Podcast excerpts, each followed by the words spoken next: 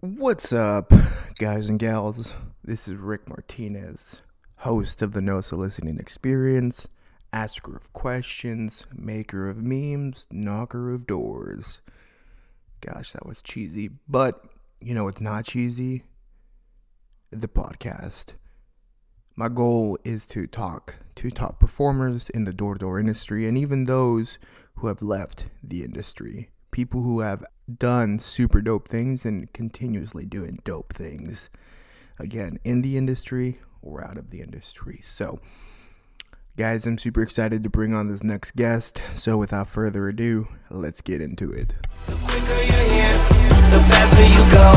That's why where I come from, the only thing we know is hard, play hard, work hard, play hard, work hard, play hard, work hard, play hard, work, work, work. Work, work, work. All right, guys. Welcome back to the No Soliciting Experience. Super excited and super pumped to um, have today's guest on. Ben Morgan, thank you so much for being on, taking time out of your day. Um, Ben, do you mind introducing yourself to the people a little bit? Yeah, you bet. Uh, again, Ben Morgan, um, C E O of Anthem Pest Control. Uh, serial entrepreneur since the age of sixteen, um, kind of always been interested in business.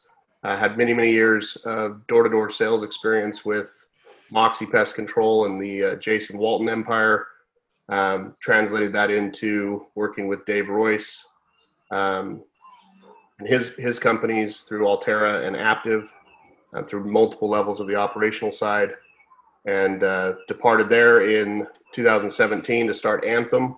And that's kind of where I'm at now.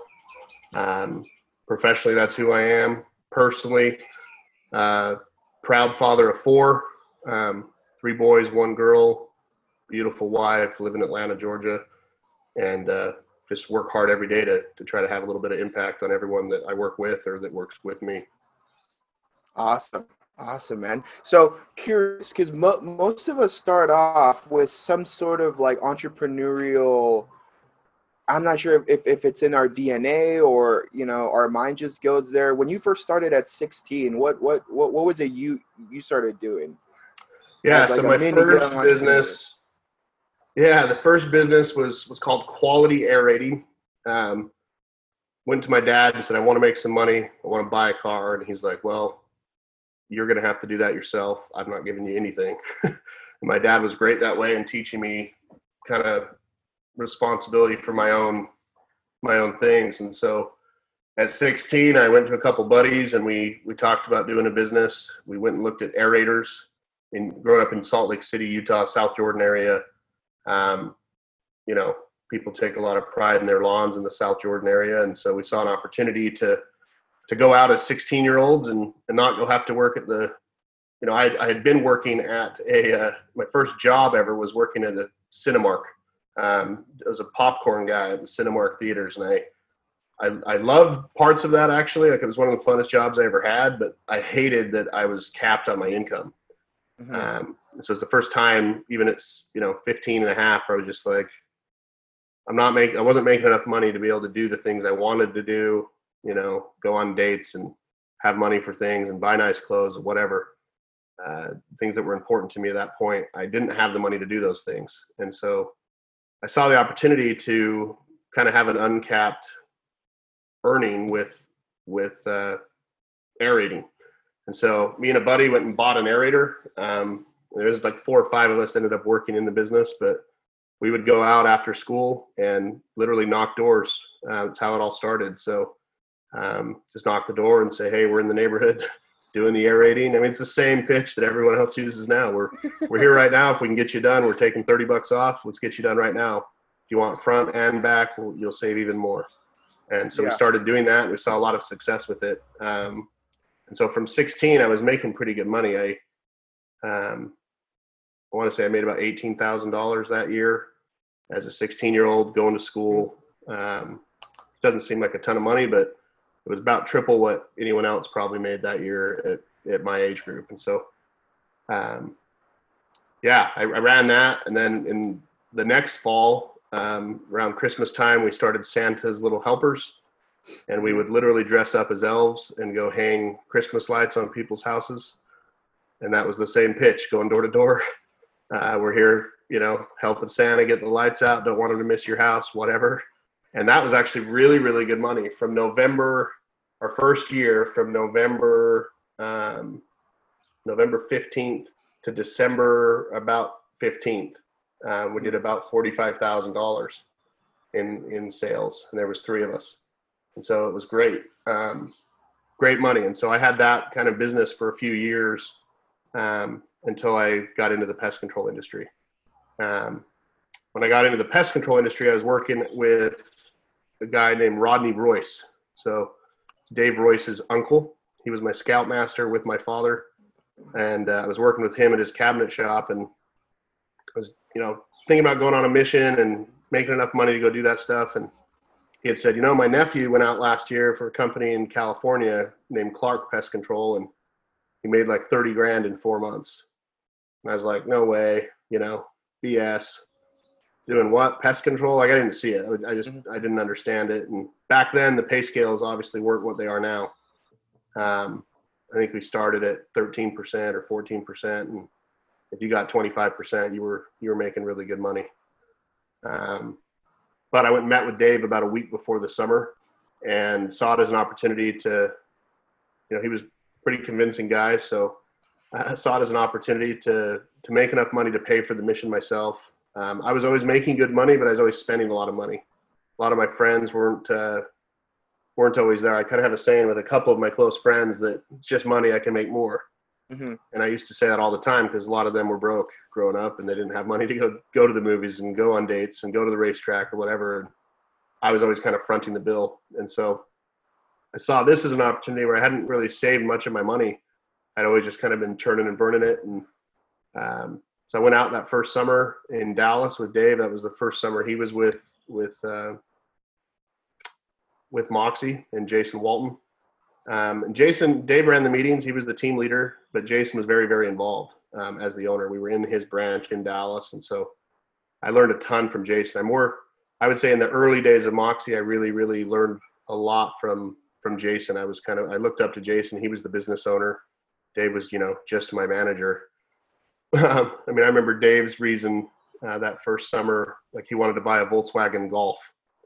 Um, so if any of you who know Dave's story, like, you know, now he drives a couple different cars in a Volkswagen Golf, but that was on his vision board in his in his training room every day. I mean, I, when I went to his house, that was one of the things, and he had a little board that he colored up, and him and his wife, Christy, would, you know, have dinner for us, and we talk a lot about different things, but um, went through that summer, did well. I missed about three weeks of the summer and, and serviced like two hundred fifteen, two hundred twenty, somewhere around there.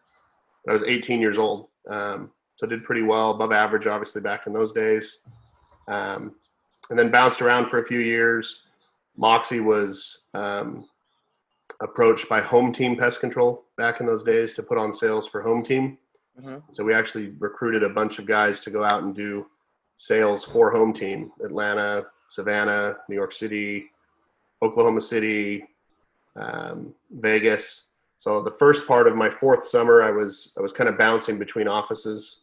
Uh, doing trainings for two weeks at a time. And then I ended up in Houston, uh, which was the summer that Dave Royce did nine oh seven. Um, and that team was arguably the most talented team, I think, that we've ever, that I've ever seen assembled.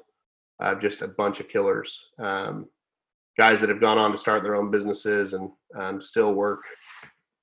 Some of them still work in pest control. Others have gone into other industries now and after they've sold their business. But um, it was an incredible group. It's the group that Dave kind of launched Moxie with on the sales side. Uh, some of those guys are still around now with Aptiv, and and some have moved. You know, when when Dave split from Moxie, some kind of stayed with Jason Walton and did their own franchises. But um, really, really talented group.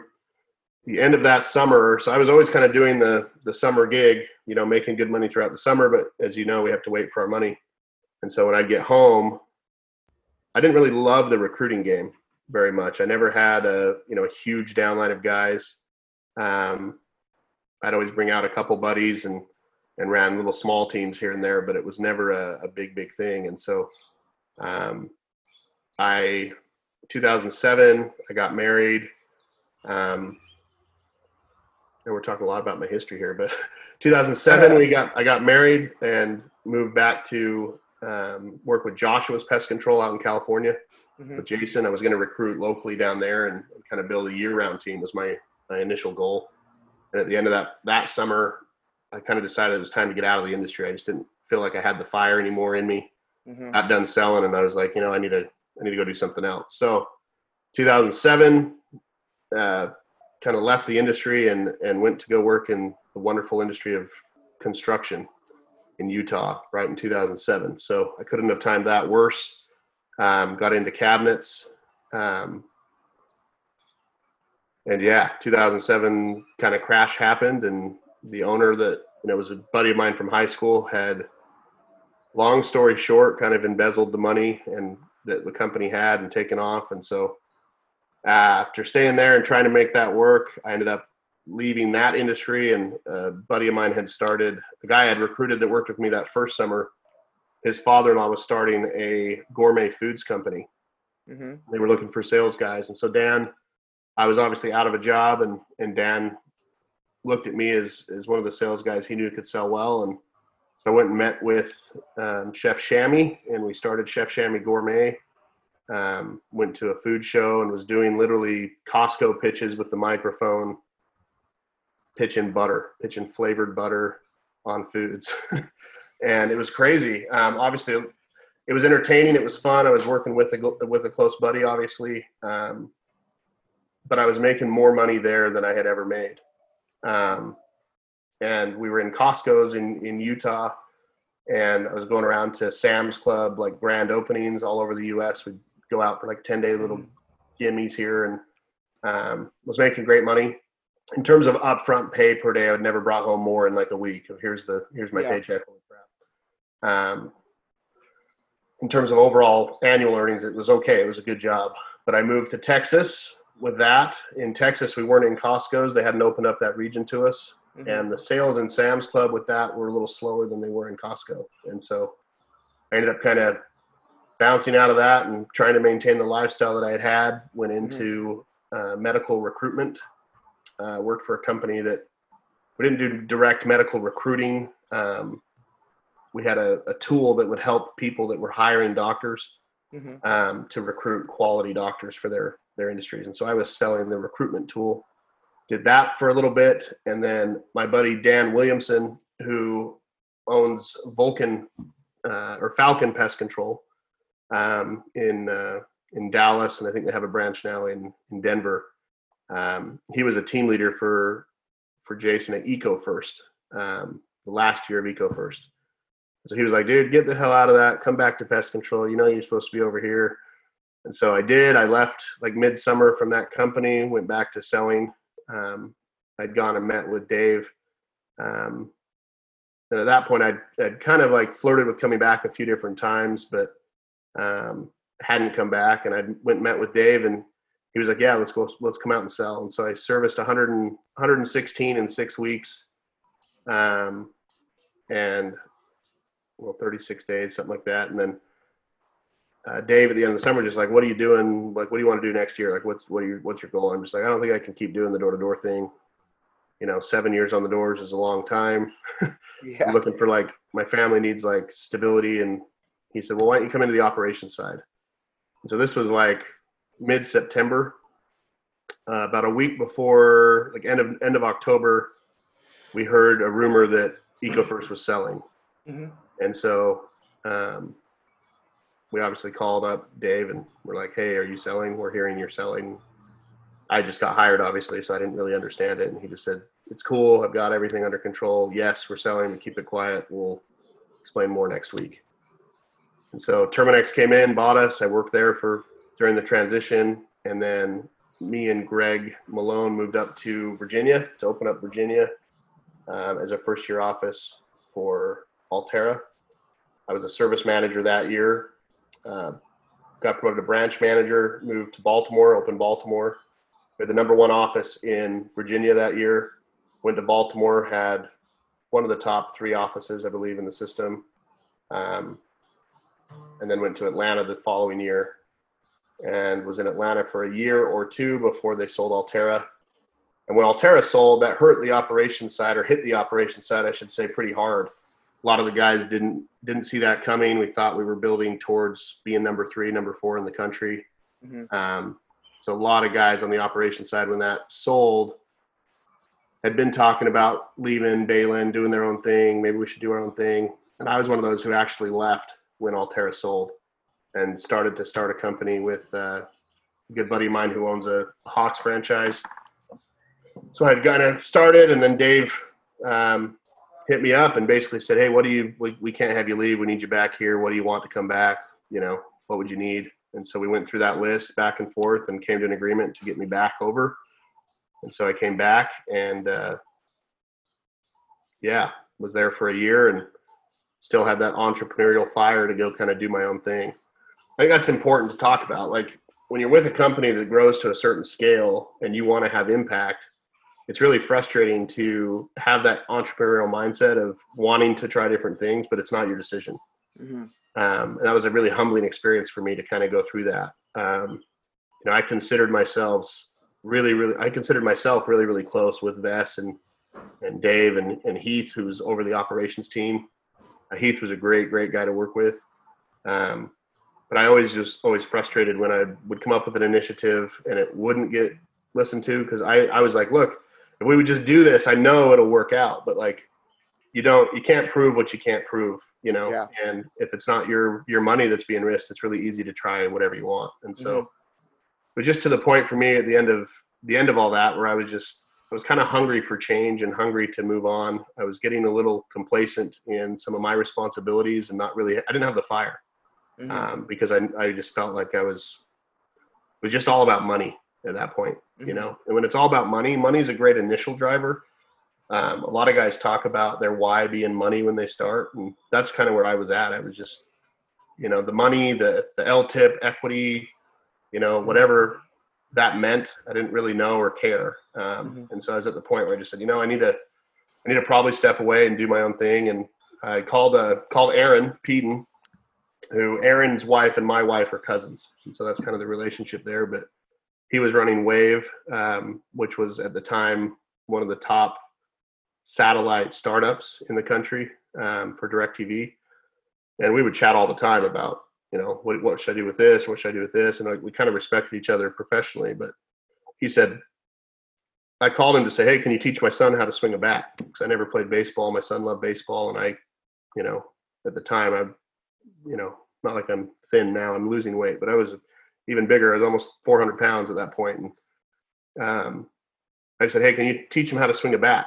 And uh, he said, yeah, yeah, no problem. He says, what do you think about like starting your own pest company?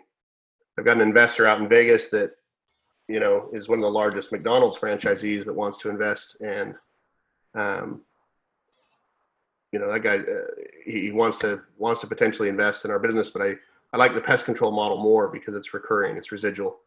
Um, would you ever leave? And I said, well, yeah, if we had the right investor, the right money, the right team, like I'd leave, but like we need sales guys, you know, uh, how are we going to get sales guys? And he said, well, my brother has recruited teams for us at Wave. He would go over and help do that. And he's got a buddy, Mitch Matthews, who that's how we knew the investor. Jake and Jake and Aaron and Mitch had grown up together up in uh, Washington, and, and Mitch had served his mission in Orlando. That's where he met the investor mm-hmm. on his mission, and they had remained close. Um, the guy's a huge B Y U football fan, and, and obviously Mitch was playing for B Y U, and so they struck it off pretty well. And Mitch yeah. was, had done some good things, obviously, for B Y U football.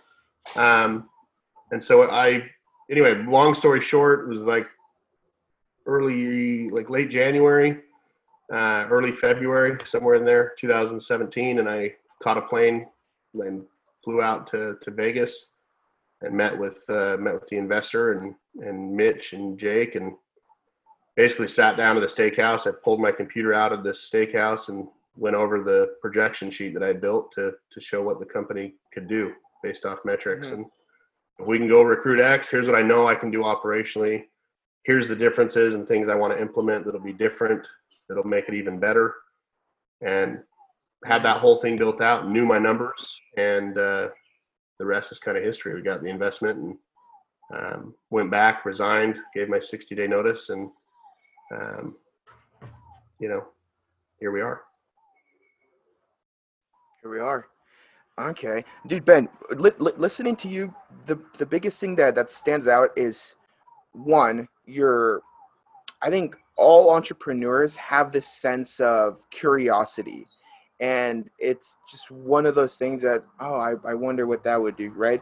Um, when you were with like uh, Dave and Vess, you're like, I know if we did this, we, we can do that way, right? So you're always looking at opportunities. You're always looking at a way to continuously improve the situation that you're in, right? I sure. feel like a lot of people in, in this industry have the itch to be an entrepreneur, but we're put into an intrapreneur position because of the bigger machines that we work with. Um, earlier, prior to starting this, we're talking about um, the intel being intellectually curious. Um, yeah. What what what does that mean to you? Being in- intellectually curious. Well, when I think of being intellectually curious, and before I hit that, maybe just touch on one other thing. Like a lot of the things I had pushed for were in it, were, like were initiated. You know, a lot of the things I had done were accepted. That's why I moved so quickly through the ranks at Altera. Um, I believe I was the fastest guy to reach regional manager. You know, I, I jumped a lot of other guys that had kind of been there. Part of that was me coming back, um, you know, and just wanting to have more input and more be at the table and have a voice. Was one of my conditions in kind of coming back after I had left when Altera sold. Another part of it was obviously what I had done. The numbers that I had had are, are irrefutable. The numbers are the numbers, right? Um, I always ran a branch that was pretty much top five in almost every metric that's important to the business. And in a growing business with, you know, different sales teams, and I'd worked really closely with, with uh, you know, Travis Williams and his his direct team back then. He was still selling every year. Uh, he was in like kind of following me from Virginia to Baltimore to Atlanta. Uh, we had had a really good working relationship and and knew how to support each other, knew how to communicate clearly. So I would say communication is huge. Um, but they did, they did, I, I felt like I always had a voice. I just felt like when it, when I wasn't listened to, it was like, ah, my voice isn't as good as I thought, you know, like I'm not as important to them, or my opinion isn't as important, where I felt like I would be, I was right anyway. Like I felt like, not that they were wrong, because they it's their business. They can make those decisions. I just felt like um, maybe if they would have listened more, we would have had even better numbers. And if this would have been initiated, it would have been even better. So in terms of being that that curious and, and why I came to those conclusions was, I mean, you have to be able to look around corners and have the curiosity and the courage to to learn new things, to meet new people, to have different experiences that are not linked to like normal day, um, normal day experiences. That puts you in a position to learn. And so if you're always looking for what can be improved and what can be better, like we track our numbers, you know, on a daily basis and a weekly basis and a monthly basis. Uh, we go over all of that stuff constantly because we're always looking for an edge, always trying to find something we can do more to improve. Um, one of our kind of core things that we teach our guys is to be the hardest worker in the room. Um, and that's, that's really, really important for an entrepreneur because nobody cares about your business as much as you will. You can't delegate like pride, you know, you can, you can try, but it's not like no one's going to care as much as you do about it. If you're not obsessed, you know, with your business, then, then it's doomed to fail. But I think for any entrepreneur, and, and it was the same for me, uh, there's a great benefit in first working for a company, small or large, um, where you're provided the context of understanding on either how to build, how to work, or or just to be part of an organization. Because you're going to take away things from that that are good and bad, um, and probably different than your own perspective and, uh, you know, about what you want to do, um, about the things you want to change. Um, and it's very difficult to learn that stuff from school or from a textbook, uh, you know, a classroom, the old Gary Vee model, like life experience trumps all.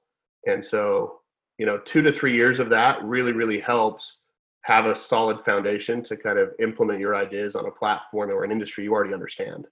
Um, and so it's not the best thing Uh, it's not the best thing to learn, um, but you, you have to observe and practice and, and be willing to refine your craft so that you can have the impact that you're wanting to have.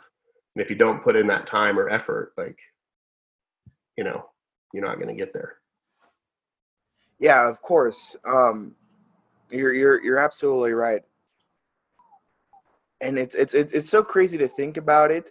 Um, but I feel like there, there's almost, there, there has to be this, this sort of mentality of like, like a sponge mentality, right? You just got to absorb everything. One, one, one of the biggest things that, that I've learned from entrepreneurs who have broken off to do their own thing is while they're working, I guess, for somebody, they just absorb everything they can and then just implement that um, to whenever they start their own thing. So super important. I agree with everything you just said.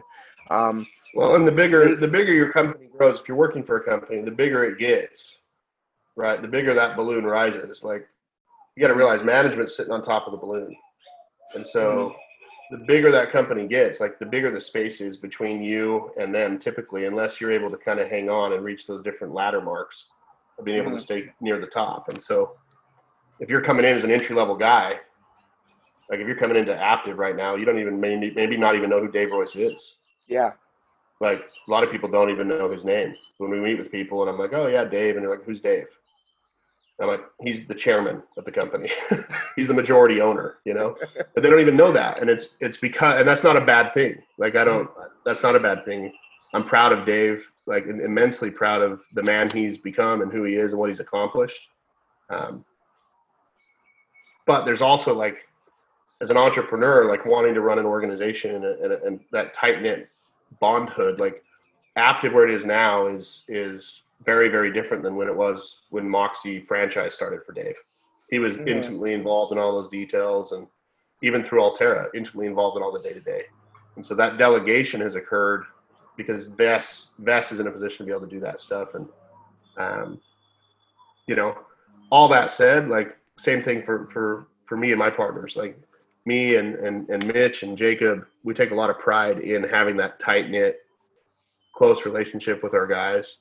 And though we're busy, um, you know, and things are busy, you know, yeah. on a daily basis, but we still try to have that, uh, that interaction. And, um, you know, a lot of our, obviously you can only have it with a certain amount of people. There's only so much time in the day, and that's just a natural occurrence of being able to scale. And so, mm-hmm. you know, we've scaled every year, you know, pretty much doubled our output every year. We've already surpassed this year what we had done our first year, um, in total sales growth. And, Uh, it's it's crazy to see happening and, and to be a part of something that's uh, that's growing so fast. And it's it's funny because like still a drop in the bucket at what a lot of other companies do, you know, industry wide. And um, mm. we should break top top one hundred companies. I think we'll be like eighty low eighties this year on the okay. uh, P C T list for next year, uh, which was a goal of mine. That was one of my goals in, in wanting to leave. Is I, I felt like I could run an organization that was top, uh, you know, top one hundred organizations in our industry and. We'll do that, um, which is awesome. Yeah. So part of part of that, what I'm seeing and what part of what, what I'm getting is very, very goal driven. Um, you guys are growing, right? I see. So I've I've been running this meme page here for a little under two years now. Um, and I remember seeing back in two thousand eighteen early, like everybody with the hashtag was Stop Anthem, Stop Anthem, right? And I was like, what is, and I saw it everywhere. I'm like, yeah. who who are they? And it just kept on piquing my curiosity. And now I see it more, more than ever. So the growth is there. The amount of like personal investment that you, your, the, the reps have is incredible. You guys are growing. Now for everybody else who's growing within their industry, like what could be something that, I mean, cause you guys continuously grow. What's, some simple things that, you know, people can do to start growing themselves? Yeah, no, that's a good question. Um, and don't get me wrong, with growth comes setbacks too. You know, we had, yeah. we had some big setbacks last year with some guys we thought were, were prepared to be in leadership roles that weren't, mm-hmm. and um, had to learn that a little bit the hard way. And, um, but it's, it, you know, despite that, we're still going to scale this year and, and double what we did last year, which is awesome. Um, And so I think the number one thing is, is surround yourself with like-minded people. Don't recruit for numbers, recruit the hunger, like recruit guys that are actually hungry. Um, a lot of times people just try to stick to their couple friends and they're not really proud to talk about what they do. I think Sam Taggart and what he's done has made a big difference um, in guys embracing the industry is like something to be proud of. And um, I love Sam for that. And I consider Sam a really close friend as well. And um, he's, he's done a ton for the industry that way, and, and being sure that people aren't ashamed of being a door-to-door guy or, or making a living, mm-hmm. you know, knocking doors. Um, cause you can make, you know, a lot of income doing this stuff. And so I think the number one thing would be talk one, be proud of what you're doing, you know, really be proud of it. And if you're not, like, figure out what it's going to take for you to be proud of it and start doing those things or start learning those things and getting a better understanding of what the industry can do for you. Because if you are proud of what you're doing, you shouldn't have a problem talking to other people about joining you and, and putting forth effort. And if people are hungry, a lot of people are hungry to make good money, right? Mm-hmm. Especially, uh, there's not a, probably a huge gap between my age group and your age group, but mm-hmm. your guys' age group is, is, you know, primed more than ever. Like the time we live in right now for entrepreneurs, I don't think has ever been better. Yeah. Um, for people to come out, start their own thing. You know, the ease of use of, of consumer behavior is, is amazing. They've kind of been conditioned over the last fifteen years to accept door to door. And, you know, anyone who's in uh, cities that are constantly hit up know that, you know, they get, sometimes you get a lot of crap for that, but if you're a good salesman, you learn the skills to overcome the annoyance of being a door to door guy. You can get to actually yeah. the benefits of, of sales through door to door. And so it just comes down to finding the right people that are hungry. Um, And then leading by example, you know, that being the hardest worker in the room, uh, you know, ten Xing your effort, be the first guy to, to hit the doors, last guy to get picked up for lunch, first guy back on the doors, um, you know, last guy to, to finish knocking the day. Like you only have roughly one hundred days yeah, to, to, to earn a year's worth of income. So what I find mo- most interesting is the guys that typically bitch or, or that make excuses or that mm-hmm. don't hit their numbers or that, you know, talk about how the company screwed them. Those are the same guys that didn't work with that fire. They're the same guys who tried to make a year's worth of income with a three years worth of work pace. You have to try to make a year's worth of income in four months. Yeah. And so that's different for each person. You know, some people's top might be four hundred, other people's is a thousand um, in terms of what they think their top is. Yeah. Um, and that's really important. I've seen that over and over and over again. Um, with, with high producers, especially Mitch. I think Mitch is probably, you know, a lot of guys claim to be the GOAT um, of this industry. And, you know, the numbers are all over there. Uh, you can look at total numbers, you can look at revenue, you can look at A C H percentage, which is an extra mm-hmm. two percent, you know, back into the company instead of paying a credit card fee. You can look at a lot of different things that help drive profit for a business or sales value. But what I look at, and I consider Mitch Matthews the GOAT. And, mm-hmm. you know, that's just because he's the, he came out as a rookie. The only experience he had in life was playing football. Mm-hmm.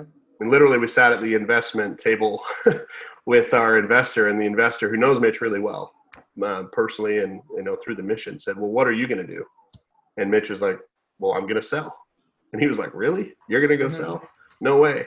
And so for Mitch to come out and hit a thousand his first summer with zero experience, zero training, you know, um, just going and hitting it. I, I don't think that's ever been done. And so um, some could argue, well, yeah, you could do that every year over and over again. But Mitch is now the president of our company. Um, we, you know, we, we, he was promoted last fall um, at our leadership meeting out in, in Park City. And um, we're doing some big things. We got huge things coming still. And uh, we're really, really excited to, you know, finish out this year strong with our sales and have a massive explosion um, in recruiting and, and growth this next year. I, I like that. I, and I feel like if everything comes back to just being the hardest worker in the room. Um, that's, that's really what it takes. Um, and you, you put it in a way that, I mean, I've always thought of it, but no one's ever put it into words. You have, you know, on a good year, a hundred days to make a year's worth of income. With all this COVID stuff, you know, some guys not not being able to knock. I know for us over at Aptiv, I think we have maybe fifty percent of the company working right now, maybe a little bit more. I don't know. But, I mean, you have all, like, the East Coast states. You have all the West Coast states. Like, guys aren't working. So their summers are being shortened by by a lot, you know. Um, and it just comes down to what you do with the time that you're allotted. Uh, yeah. Growing up, growing up, I um, I had, you know, pretty rough upbringing. Wasn't the best. Um, but I remember one, one of the sayings that my mom always told me. She said, you can be a creature of circumstances, or you can be a creator of opportunities.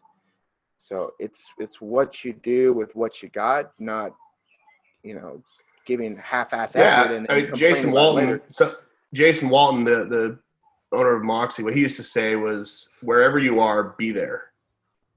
Um, and that's crucial. Like right now, if you look at the guys who aren't able to go work, like, what are they doing with the time where they thought they would be working, right? They planned up until now to be on the doors. Now they're not. Most of them aren't doing shit. That's the reality. Most of them are sitting at home. They maybe they can't be hitting the gym. Gyms are closed, right? They may be going for runs, but most of them are probably on apps and looking at crap, and they're not doing the things they should be right now. What you should be doing right now, if you're in that situation, you should be reading. You should be refining your skill. You should be practicing your role plays. If, I, if it was me, I'd be at the office every day, picking the brains of the top guys that are still in their offices that aren't out able to go selling.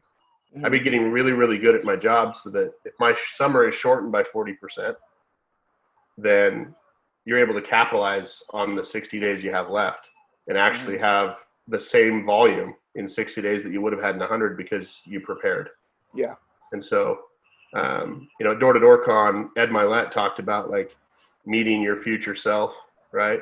Mm-hmm. And, like, when you die, like, being able to embrace that person as your twin or whatever. Like, if you're not putting forth that effort, then you're just leaving, you're leaving production on the table. And that's just, as an entrepreneur, that's, you don't do that. You know, you can't do that. You can't afford to do that. Um, I mean, I've, yeah, I can't tell you how many date nights I've ruined, um, or, or opportunities to be a good husband or father that I've ruined by, by having to do what needs to be done, um, for the business. Because, you know, as an entrepreneur, it does, I mean, it's, it's, it's your second wife, you know, I mean, it is what it is. It's, it's just as important because it provides everything for the family. And so, um, you know, you got to be fortunate. That's probably the other thing I'd say in a relationship. If you're a married guy, like, find someone and be sure that person's included. Um, it's not you, it's, it's both of you. And if, mm-hmm. you know, as a marriage, if you want to have a successful business, be sure you have a successful marriage. Yeah. Uh, I remember asking Dave Royce, um, once, like, what, uh, he had just had his first kid. And I was like, how do you, how do you be a good dad and be a, a good provider and still be a good business worker? This was always in Baltimore. And he was like, you, you don't, you choose which one you want to do. And at the time I like, I hated that answer because it like, it affected me and being like, well, I have to like keep promoting and being good. So I'm going to work my ass off, which is what Dave's angle was as the owner. And it was a smart move, but I just totally disagreed with the context of it. My thought was, no, you you don't have to do one or the other. You can do both. Um, you know, my wife tells me all the time, you can't do both because you can't, you can't be perfect at both, you know, but it's about time allocation. You have to allocate your time appropriately. And the times where I need to be the best C E O or the best, you know, thinker, the best learner for the company to be able to make those decisions the best way, I need to be the best in those times and in those moments. And the other times where I need to be a good husband and I need to take time off and shut my phone off and disappear. You know, a lot of people are like, I'm available twenty-four seven. I'm not. I'm not available twenty-four seven because, but I'm available from, from seven a.m. to about ten p.m. And on Thursday nights, seven p.m. So I go on date night Thursday night and I'm not available. But if I'm not, I'd be sure that other people are. My, you know, if it's something emergent, you know, I've got leaders in every position now that, that fill those voids. And so I think access is very important. Um, and if you're, a, if you're a new guy coming in, like, you've got to find somebody to learn from. You know, don't just be a guy that sits in the meetings and like kind of learns from the team leader. Yes, the team leader is your guy that's training you directly, but there's somebody else that has other visions and other thoughts above him that you should try to go reach out to and befriend and, and D M and say, hey, look, I, I need, I would love to pick your brain for one hour a week on Thursday nights after we're done knocking. Can you commit to helping me? You know, I want to improve. Like, seek out the knowledge. There's there's people who are willing to help and help you grow and help you scale, but you you know that onus is on you to to kind of take responsibility for your own growth.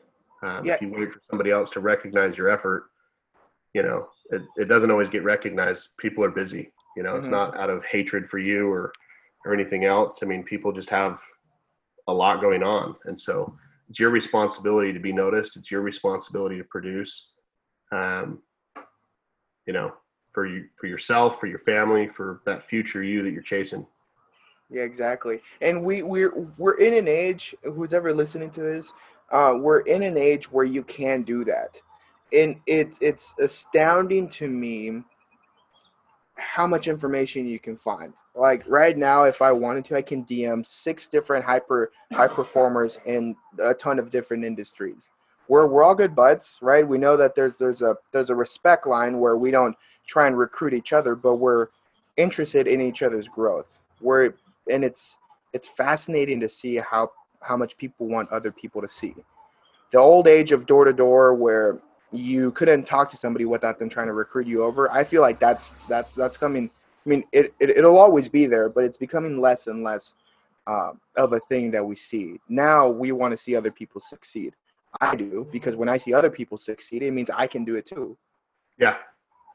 No, I think you see that more and more for sure. And I think you see that with, like, we've seen that. I've seen that with guys who, like Mitch, for example. I mean, Mitch is an easy example because I work with him on the day-to-day. He's a partner, but um, I can't tell you how many guys, because of Mitch is, because of Mitch, who he is, um, not the football star, but like his desire to have impact is, is literally unmatched from anyone that I've worked with.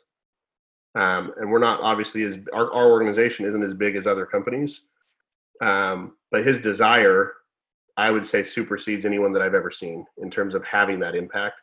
Um, and maybe that's just because we're young entrepreneurs. This is our first, you know, our first go at it. And like when we're up against Goliaths in the industry constantly, um, it's easy to be like, oh, well, you're not the same. Well, no duh. Like we're fifteen years behind. You know, the start of our organization is now. Theirs was fifteen years old. Like, we're not at the same level, of course. Um, but we're always kind of chasing that little line. And so because of Mitch, who he is, like, I can't tell you how many guys have hit up Mitch to come join us in what we're trying to do and join that Stop Anthem movement because of, you know, that that drive of who Mitch is and guys wanting to learn from him and see, like, how did you as a rookie come to a thousand? How did you do that? Like, I'm convinced if Mitch were to go, you know, hardcore, he could set whatever goal he wants. It's just time, you know. But it's it's interesting. Like, the GOAT number is a is can be viewed so many different ways. It can be viewed on, were they pest accounts or were they pest and mosquito accounts? Like, what's the true breakdown? You know, was it are you counting twenty-four month revenue or are you just counting twelve month revenue? Like, every company uses it different and everybody looks at it differently, and it's an absolute crock of shit. Like, what we should do as an industry is really look at twelve month revenue. And if we could all come to a consensus on what is the twelve month revenue that you created, or if you want to do contract, if you're going to sell a twenty-four month and want to count that, fine. But the reality of the business is there's attrition. And so your value to an organization, if you go put on a thousand accounts, you know, or nine hundred fifty or whatever, and thirty percent of them are gone by December, you're not really a thousand account rep, you're a six hundred account rep. And that's awesome. But don't pretend you're in a thousand account rep, you know? Mitch's retention at, at back end was over ninety-five percent on his thousand. Most guys can't say that. Um, so it's very interesting to, to kind of see that game that gets played in the recruiting about who the best is, or come learn here, or come learn there. Um, we know who we are and we're proud of what we're doing. Um, and I think our structure in terms of allowing guys to have ownership of their own sales and kind of own a piece of what they build with us, um, is, is different. It's, you know, we have that profit sharing model where guys are paid residually on the accounts that they get. We offer residual pay and have from our inception. Um, other companies are starting to do that now, which is great to see. Um, I'm really proud that we started our company that way and founded it that way and shared shared a piece of the wealth from the beginning for guys that show loyalty. You know, you shouldn't just give things out just because either. Um, things have to be earned, and there's a price to be paid for anything that you do in life. And um, Yeah, we've seen guys like even Austin. You met you you interviewed Austin McDermott the other day. Like he's a guy who reached out to Mitch and left his company, and Mitch didn't find him. He found Mitch, and he came to chose to come work with us. And and look what he's doing this year. I mean, he's on pace to do a thousand um, after doing a little over four hundred last year. I mean, it's yeah. just a mindset thing. And so, oh yeah, and I don't attribute Mitch with with that growth, you know, any more than I attribute myself. Like we're here to support Austin in his efforts, and our job is to be sure he has a solid place to grow. And um, Austin's mindset and his his devotion to being his best self is what's impacting him. And and that's the same for everybody. If you really want to be better, then freaking be better. Like make the choice.